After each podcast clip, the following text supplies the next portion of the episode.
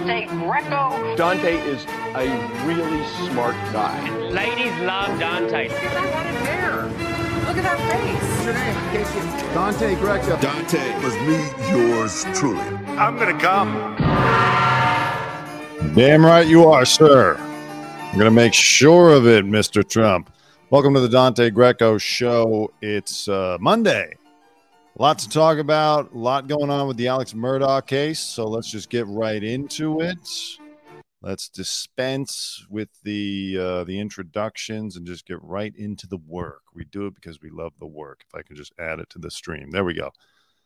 All right, so you know they caught up with his brother. They talked to his brother Randy. I'm going to tell you what he said. We're going to look into what might be in the future of Buster Murdaugh, good old Buster, Alex's son. And what's next for Alex himself, along with a couple other stories. We're also going to cover NBA star Ja Morant getting himself in some trouble, pay, can, could be facing a, a, massive suspension if things don't go his way. And um, Bruce Willis's wife is begging the paparazzi to just stop yelling at poor Bruce Willis while you know when he's out in public and he's got um, early onset dementia or whatever it is. We're going to cover all that and maybe more. Let's just start with the Alex Murdaugh stuff, though. What's next for Alex after the trial? Well, we all know he's going to the Kirkland Correctional Reception and Evaluation Center in Columbia. We've already talked about that. I already joked that it's made by Costco. It's the Kirkland prison. You can buy it yourself at a massive discount if you're a Costco club member. Uh, you could buy uh, entry into the prison. What to expect during the appeals process? His defense attorneys said they'll file a notice of appeal in both state and federal courts. They will then request the transcript from the dozens of testimonies during the nearly six week trial, which could take months to procure. Yeah, so like he's just going to be sitting in jail for a while. Don't fret. Then they'll write up the legal justification for the appeal uh, which will probably include contesting the inclusion of the financial crimes in the murder trial. Right. So they're saying that um, allowing the jurors to hear that evidence, which Murdaugh has not yet been convicted of, smeared his reputation. It's a compelling argument.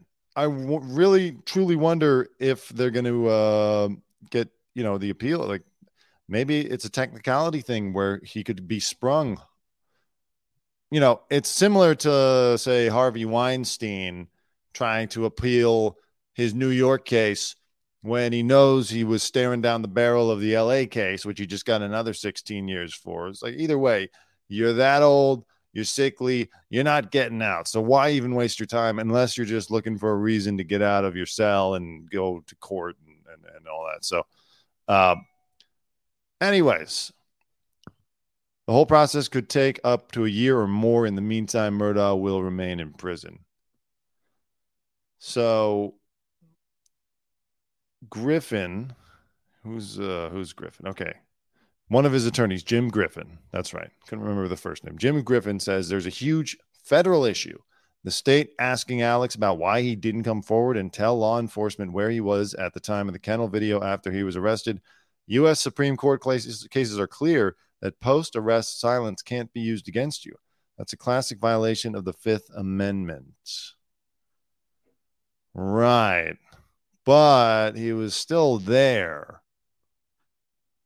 which is very suspicious to be caught on video, or at least your voice, near the place where your family was killed. Even though Alex contends that it was his cousin, that was his excuse. But um, we all know the financial fraud case is going to be prosecuted. He allegedly stole $750,000 from one of Bamberg's clients, from another, roughly a million dollars, and from another, $102,000. And they hope that Murdaugh will plead guilty on all counts instead of going through a lengthy trial fighting charges he already admitted to in court. I don't trust that he's going to do that. You know, here's why. Alex Murdaugh, his whole life was being in court. Like, it's fantastic for him to be in a courtroom. That is his arena. That's like, you know, keeps him close to what he what his whole his whole life and career was. if I was Alex Murdaugh, I would be thinking, you know what? Like, there's there's no way I'm ever getting out of prison, whether it's the financial thing or the murder, or even if they decide to, and the prosecutors have uh, said that they have no, they they are not going to comment right now on this woman who claims that she was a sex tra- trafficking victim of Alex Murdaugh. Oh no no no, she's a sex trafficking victim and claims that Alex Murdaugh battered and raped her years before the slayings. Uh, but the South Carolina prosecutors have declined to say whether they're going to prosecute him over that. Uh, horrible, by the way. Just uh, another another shining example of uh, what a terrible guy Alex Murdaugh was and is. But if I was Alex, I'd be saying, bring on every charge you got. It's not going to change the way my prison cell looks. It's not going to change my day to day, my my one hour of free time that I get on the yard, or whatever you know, working in the law library, whatever he gets to do, making license plates. Bring on every charge because it gets me out of it gets me out of prison uh, for for the day. I get to go to court, which I love. I love being in court. I, you know, he he he should be inviting all charges. I'm not trying to defend the guy, but uh, his assets are already frozen. I don't care if all he's left is his body, the SCDC jumpsuit, and the five dollar sandals they give him. Says Bamberg. Who's Bamberg? Excuse me. Let me figure out. Justine Justin Bamberg.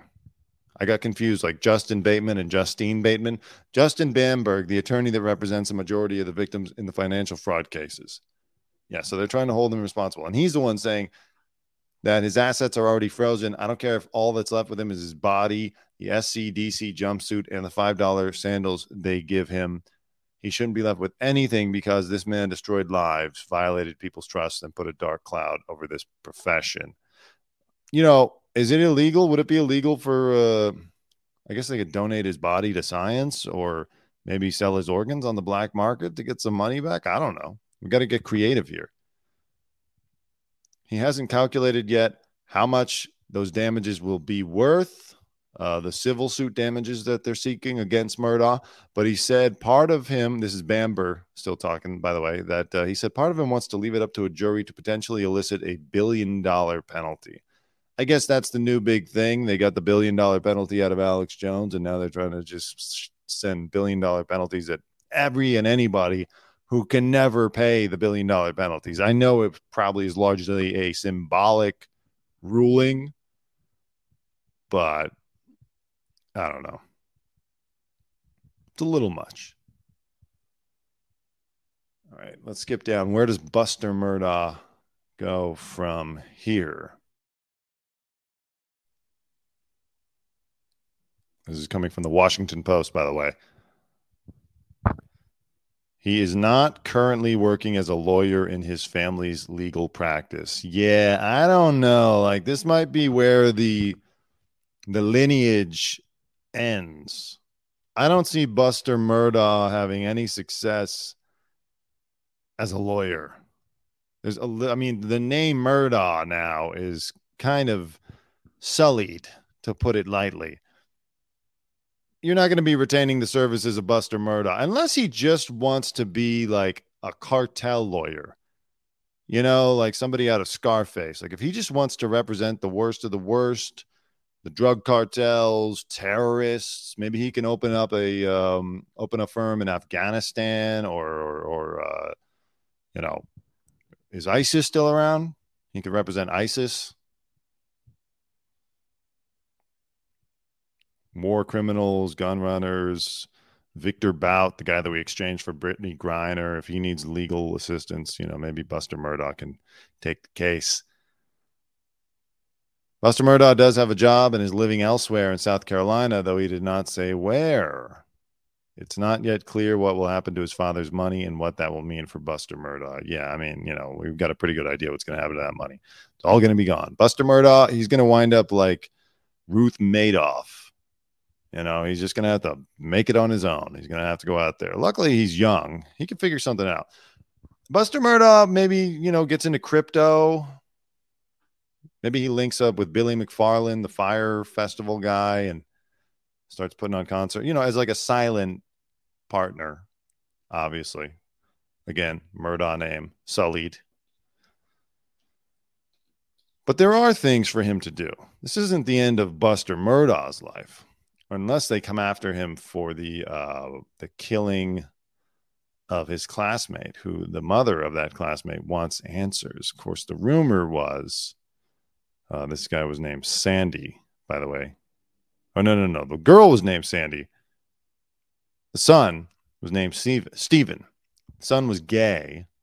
Rumors have swirled about her son having a possible romantic relationship with Buster Murdaugh, but the mom doesn't buy it. Buster wouldn't have been his type, she said saucily. Stephen liked older people. Yeah, could have been his age, could have been uh, his red hair. You know, maybe he's one of those anti ginger guys. But Stephen was found dead on July 8th, 2015, on Sandy Run Road. Hmm, coincidence. 19 at the time. And uh, the, the, the, the, let me read this. He was found dead on uh, the Moselle estate where Maggie and Paul Murdaugh would be murdered by Alex six years later. While the teen was a classmate of Murdaugh's son Buster, 26 at Wade Hampton High School in the tiny town of Hampton, the slain teen's mom has been wondering about the well heeled family's possible connections to his death. Before law enforcement had even confirmed to Sandy and her late husband Joel that it was indeed her son's remains found on the road, Alex Murdaugh's older brother Randy had called the family. The mom recalled, "This family is just bad news. You stay the hell. I mean, uh, we know it now, but you know, they're one of those families where you just got to stay the hell away from the Murdaughs. Don't get involved. Don't date them. Don't work with them. Don't do anything with them. Randy called my husband Joel and offered his help looking into Stephen's death. And that was before we even knew it was Stephen, before the sheriff's department told us that it was Stephen.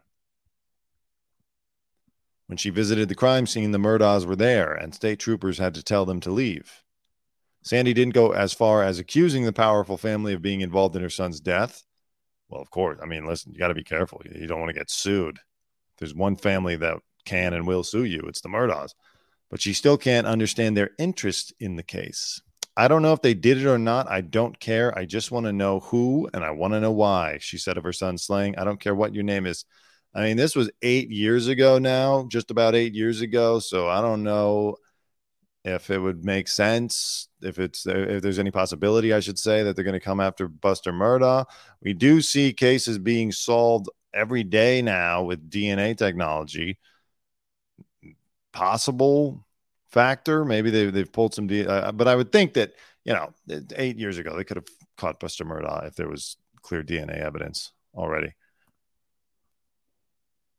Charleston pathologist Erin Presnell labeled Stephen's death a hit and run, but police first told Sandy that he was shot to death. At first, it was a gunshot, then it was a hit and run, and it's still ruled as a hit and run, Sandy said, claiming her son had defensive wounds. It's not a hit and run, it's a murder.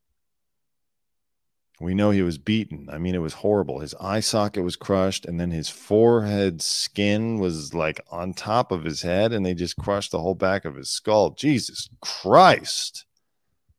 The killings that surround this family are absolutely brutal. All right. I got distracted with that. Where is my other article? All right, so Buster Murdaugh, he was kicked out of the University of South Carolina School of Law for plagiarizing by the spring of 2021. Wow. Murdaugh was visibly upset when the verdict was read out. His face reddened. He wiped his nose with his hand and squeezed his eyes, appearing to hold back tears. Yeah, I mean, look, it's his dad. It's his dad still. It's got to be very conflicted. You know, you think, well, obviously, if he killed your mom and your brother, you're going to just be like, F you, dad. But there's the deeply entrenched, you know, they went out drinking after all this happened. They had a like a party time, you know, probably a Jimmy Buffett's Margaritaville or something. It looks like their type of place. So I think he still likes his dad, Alex. Maybe he doesn't want to believe that it's true or that it could be possible. Another person who felt that way was Alex's own brother, Randy. Here's Randy. This reporter spent the day chopping wood with Randy to talk to him. Randy looks significantly healthier, I must say, than Alex. You know, Alex really looks. Uh, now, look, I know that the stress of the trial took a toll on him, but also the stress of the opioids and drinking and all that kind of stuff, and just being a lawyer, stressful. So Randy's looking good.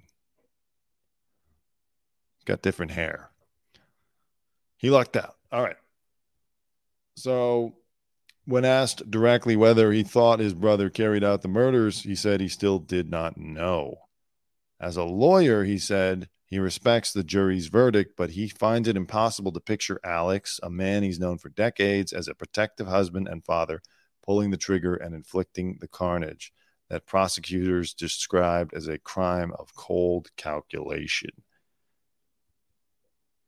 Yeah, you know, it's always kind of imp- if you're the person that you know has never killed somebody or come close to killing somebody, it is very hard to picture them killing somebody on purpose. If you came to me and told me one of my friends or, or like cousins or something had killed somebody, I would have to really think about it because it's just not a normal part of life.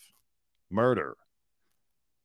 So I get that, but I think Randy's also discounting how drug addiction uh, and uh, substance abuse period can just change somebody's brain. It's like it like burned a hole in Alex's brain. It sounded like you know he seemed to have lost his moral compass. He knows more than what he's saying. Randy said he's not telling the truth, in my opinion, about everything here. For his entire family, he said that has been among the most painful issues to confront. The not knowing, Randy says, is the worst thing there is. Well, I mean, look, he got convicted. There's a lot of compelling evidence against Alex. It might be time to just accept it.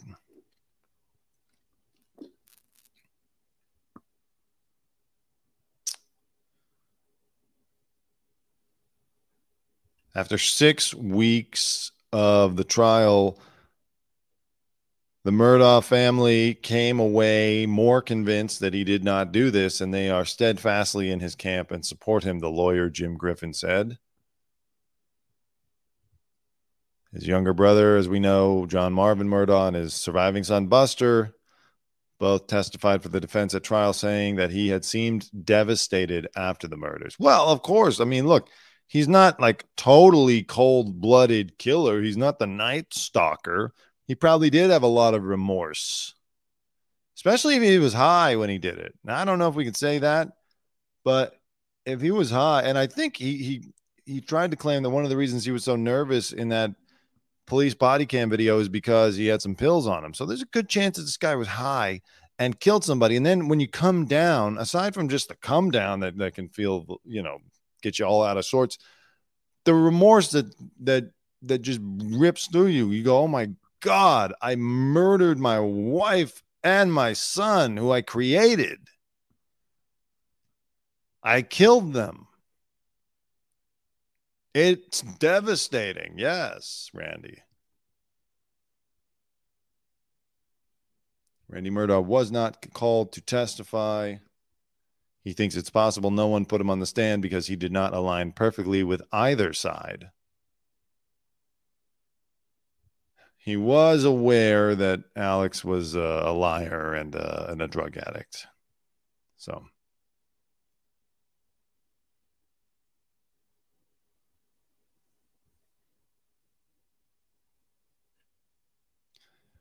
Well, anyways, that's that's his. Uh, Randy is continuing at the law firm, including taking on a few of his brother's former clients.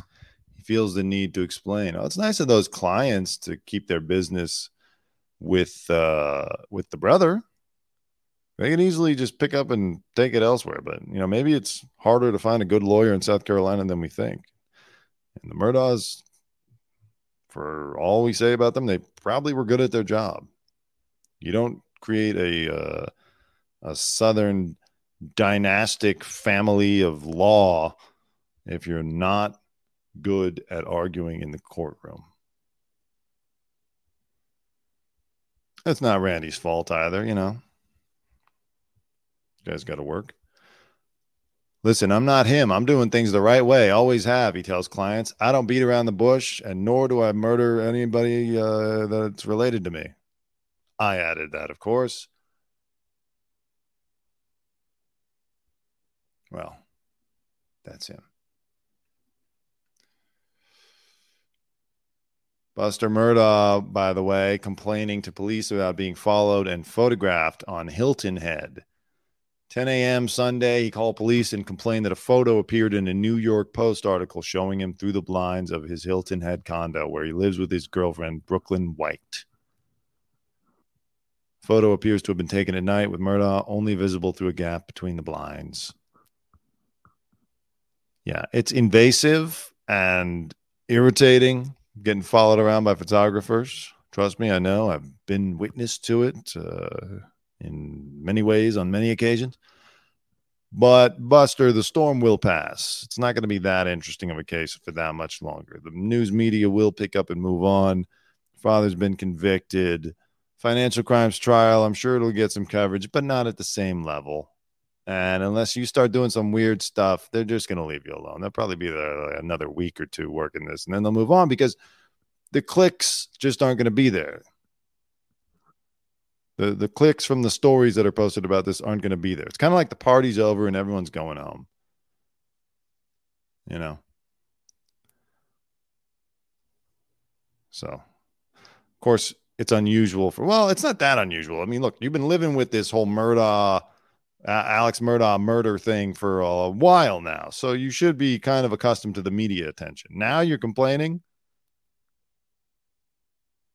I was going to say he's not a celebrity, so maybe he's a little bit weirded out by having the uh, the photographers following him, following him around and getting pictures. He's not used to protecting his privacy at the same level as, say, uh, Prince Harry. But still, I would just chill, lay low, you know, go to the grocery store, do whatever you got to do. They'll get a few pictures and they'll be gone. I'm telling you, it's not that interesting of a story moving forward. Especially out there, you know, they just don't have the resources to keep a full time photographer there. Unless it was a freelancer, it could be a freelancer. Um, so yeah, uh, Alex has a lot more charges. As I said, my theory is he's going to enjoy getting charged with things once he accepts that he's not ever getting out of jail. Because the more charges he gets, the more court appearances he gets, and the more he gets to feel like he's back in his old stomping grounds. He should represent himself. Fuck it. One of these cases that he gets, just be like, hey, you know what? I'm going to do this one. Want to make sure I still got it.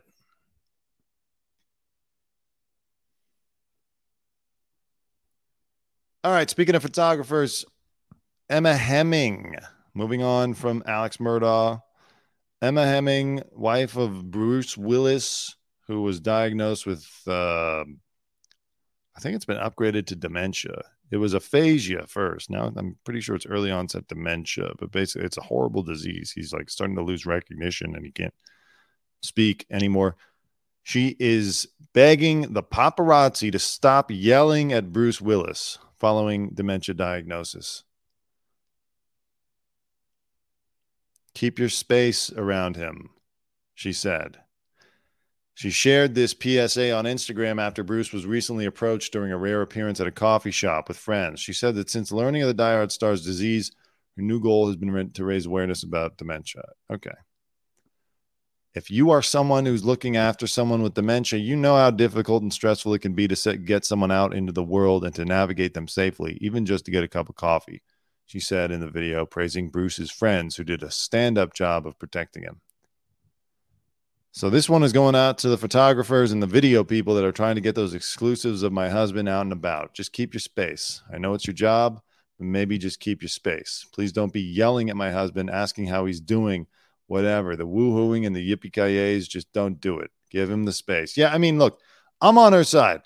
Again, if anyone knows my background, I worked for TMZ for years as a camera guy. I've interviewed or tried to interview Bruce Willis in the past. I got him once. This is a few years ago before the diagnosis, of course.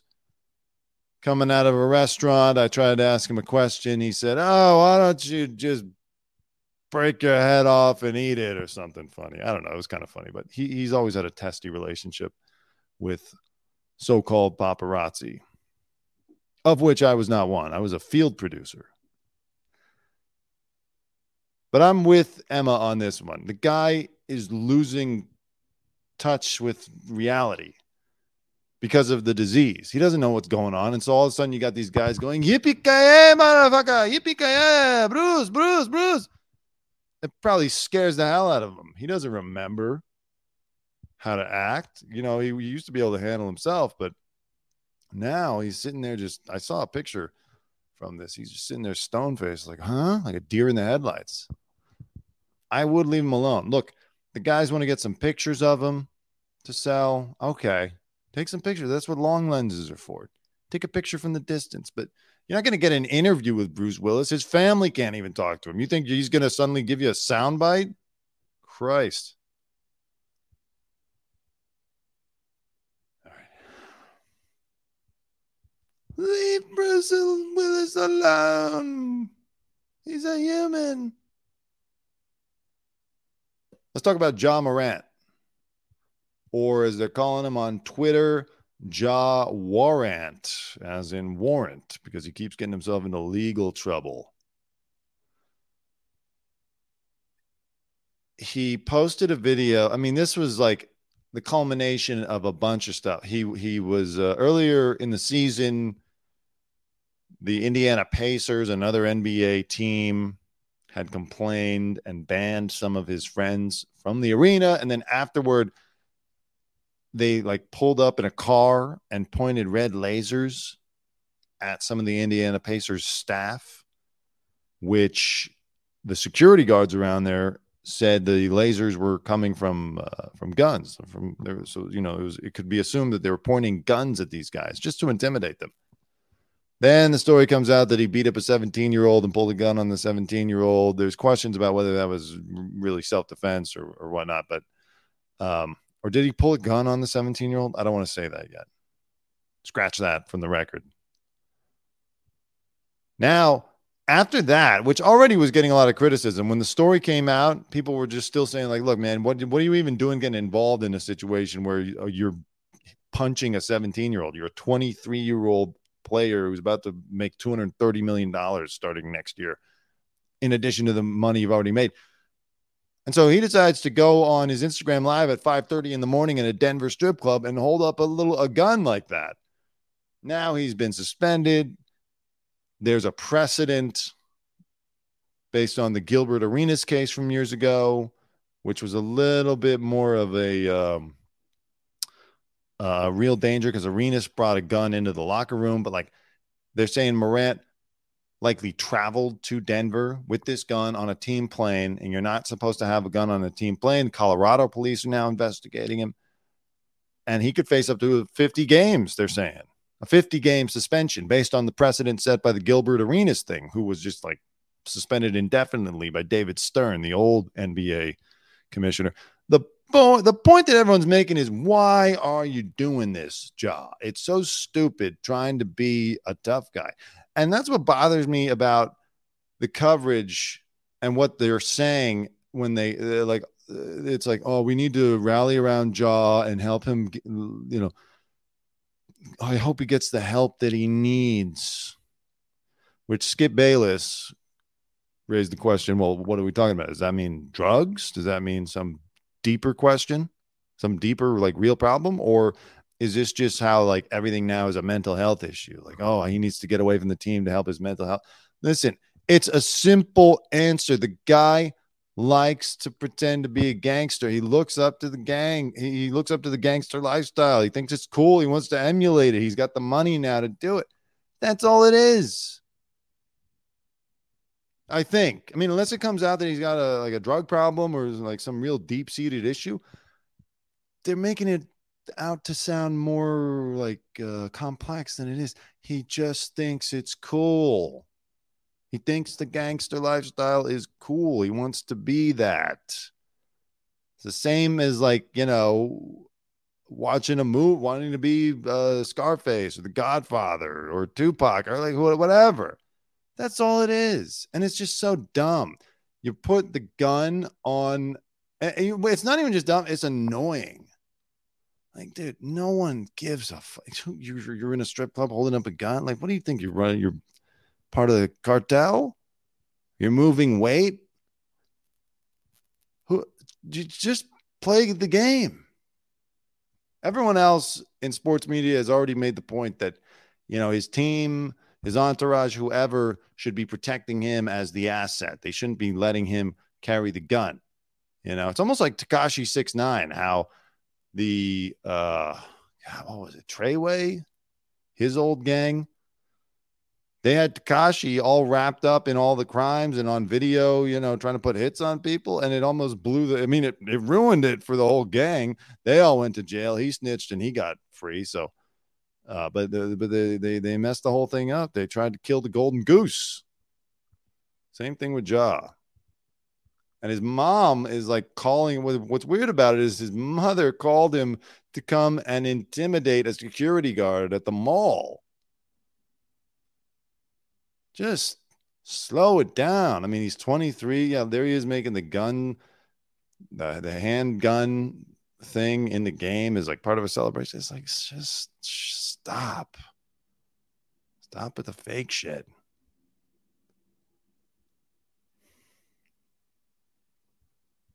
Colorado police are now investigating him. Colorado is an open carry state, although there are exceptions to the law. It's illegal in Colorado to possess a firearm while under the influence of alcohol. Yeah, I mean, it's not clear whether he drank or not. If I was Ja, I would just be like, well, I didn't fly with it in the team plane. One of my friends from Denver met me at the club and gave me the gun. I was just playing with it. Or you should be like, no, it's one of those like gun lighters. You know, I was smoking. I was about to light a cigar at this gentleman's club here in Denver. NBA rules prohibit a player from possessing a firearm while on team property or traveling on team business. Yeah. He didn't hurt anybody. Nobody got killed. So it's not that bad. And it is lucky that it's just this, even though if they do investigate and find out that he carried the gun, then he could be facing a massive suspension. He really needs to find a friend right now who's going to take the hit, the fall for him. You know, there's always somebody in the crew that's getting paid to take the fall. He needs that guy to step up now and say, I brought the gun. I met Ja with the gun in Denver. It was my gun. Yeah, it's, you know, I might have to go do a six months or a year in jail or whatever, but it was my gun. It was not Ja's. That's the defense that I would craft. And then just stop doing this shit. All right. What else did I say I was going to talk about today? Is that it? Oh, last thing. The QAnon shaman. It's kind of a weird video. Kevin McCarthy handed over all this footage of the January 6th um, coup, field trip, picnic, whatever you want to call it, to Tucker Carlson. And Tucker played some footage of the QAnon shaman. We all remember him, the guy with the bullhorns, being escorted to the Senate floor by the Capitol Police. It's very strange. Let me pull it up here for you. Very suspicious. Do you remember the January 6th? I remember I was sitting there, I just watched it unfold live on TV. It was the craziest thing because they just kept streaming in. And then it was funny. You saw some of the funny pictures, but then you found out that the one woman died, and then you saw the pictures of the cops being beaten up, and then it wasn't so funny. I mean, it was never like, ha, oh my God, this is hilarious. This is great. No, it was just like, like the one dude who stole Nancy Pelosi's podium, or the guy sitting in the chair in uh, Pelosi's office. You know, it was like Jesus Christ. I mean, it was like bizarrely funny, and they're all in jail now, or or facing prison. So nobody's laughing. All right, let's get to it. Why is this showing me some old? This is not the video I want. I want the oh yeah, the QAnon shaman. By the way, he's doing four years. Dumbass. All right, this is from Tucker Carlson show. And at the center of it, the single most famous person arrested that day was a Navy veteran from Arizona called Jacob Chansley, often referred to as the QAnon shaman. the so-called QAnon shaman. QAnon shaman. someone named Q Shaman. Jacob Chansley became the face of January 6th, a dangerous conspiracy theorist dressed in outlandish costume who led the violent insurrection to overthrow American democracy. For these crimes, Chansley was sentenced to nearly four years in prison, far more time than many violent criminals now receive. What did Jacob Chansley do to receive this punishment? To this day, there is dispute over how Chansley got into the Capitol building. But according to our review of the internal surveillance video, it is very clear what happened once he got inside. Virtually every moment of his time inside the Capitol was caught on tape. The tapes show that Capitol Police never stopped Jacob Chansley. They helped him. They acted as his tour guides. Here's video of Chansley in the Senate chamber. Capitol Police officers take him to multiple entrances and even try to open locked doors for him. We counted at least nine officers who were within touching distance of unarmed Jacob Okay, right. I mean, that is a little weird.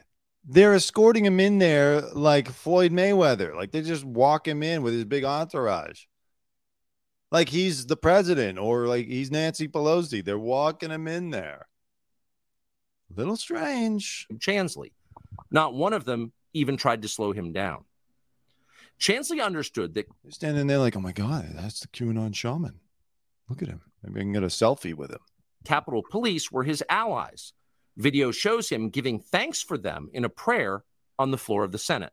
Watch. Thank you, Heavenly Father, for giving the inspiration needed to these police officers to allow us into this building.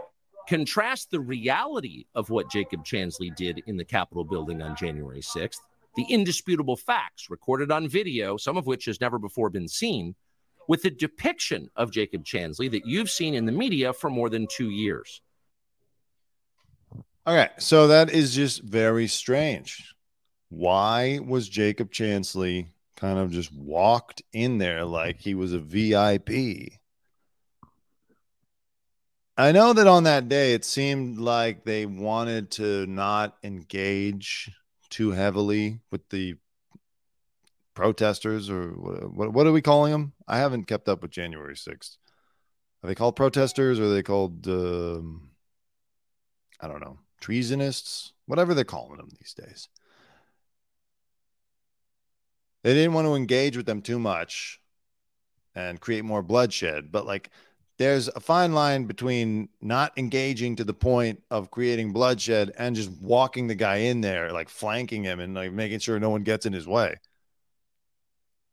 Unless they were in on it.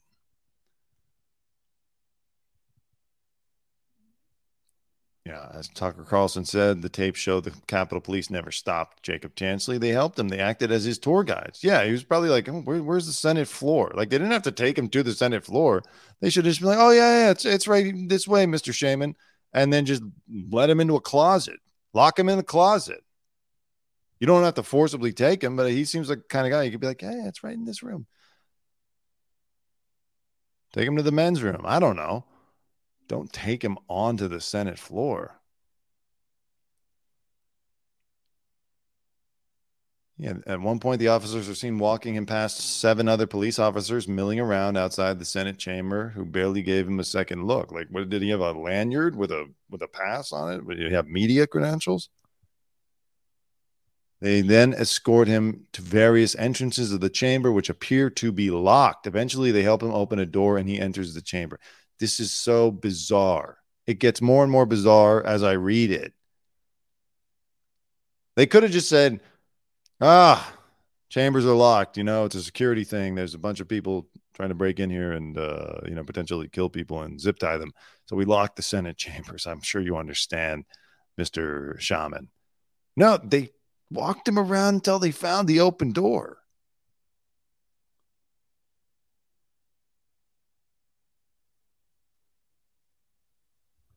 In a jailhouse interview played by Carlson, Jacob Chansley, the QAnon shaman, says the one very serious regret I have is believing that when we were waved in by Capitol by police officers that it was acceptable. In a statement, I mean, so is that what they were trying to do? They were just like, you know what, we're going to let you commit this crime all the way so that we can just really stick it to you in court. I feel like just unlawfully trespassing in the rest of the building before getting to the Senate chamber could have and should have been enough. But in a statement, the Capitol Police suggest that one of the officers with Chansley was trying to de escalate the situation because he was outnumbered. Okay, maybe until he walks him up to seven other cops. That does not explain why Chansley, who was unarmed, was able to walk past seven more officers without being apprehended. Exactly. Not one of them even tried to slow him down, says Carlson. This is a question that does need to be answered. Why was he led in so easily?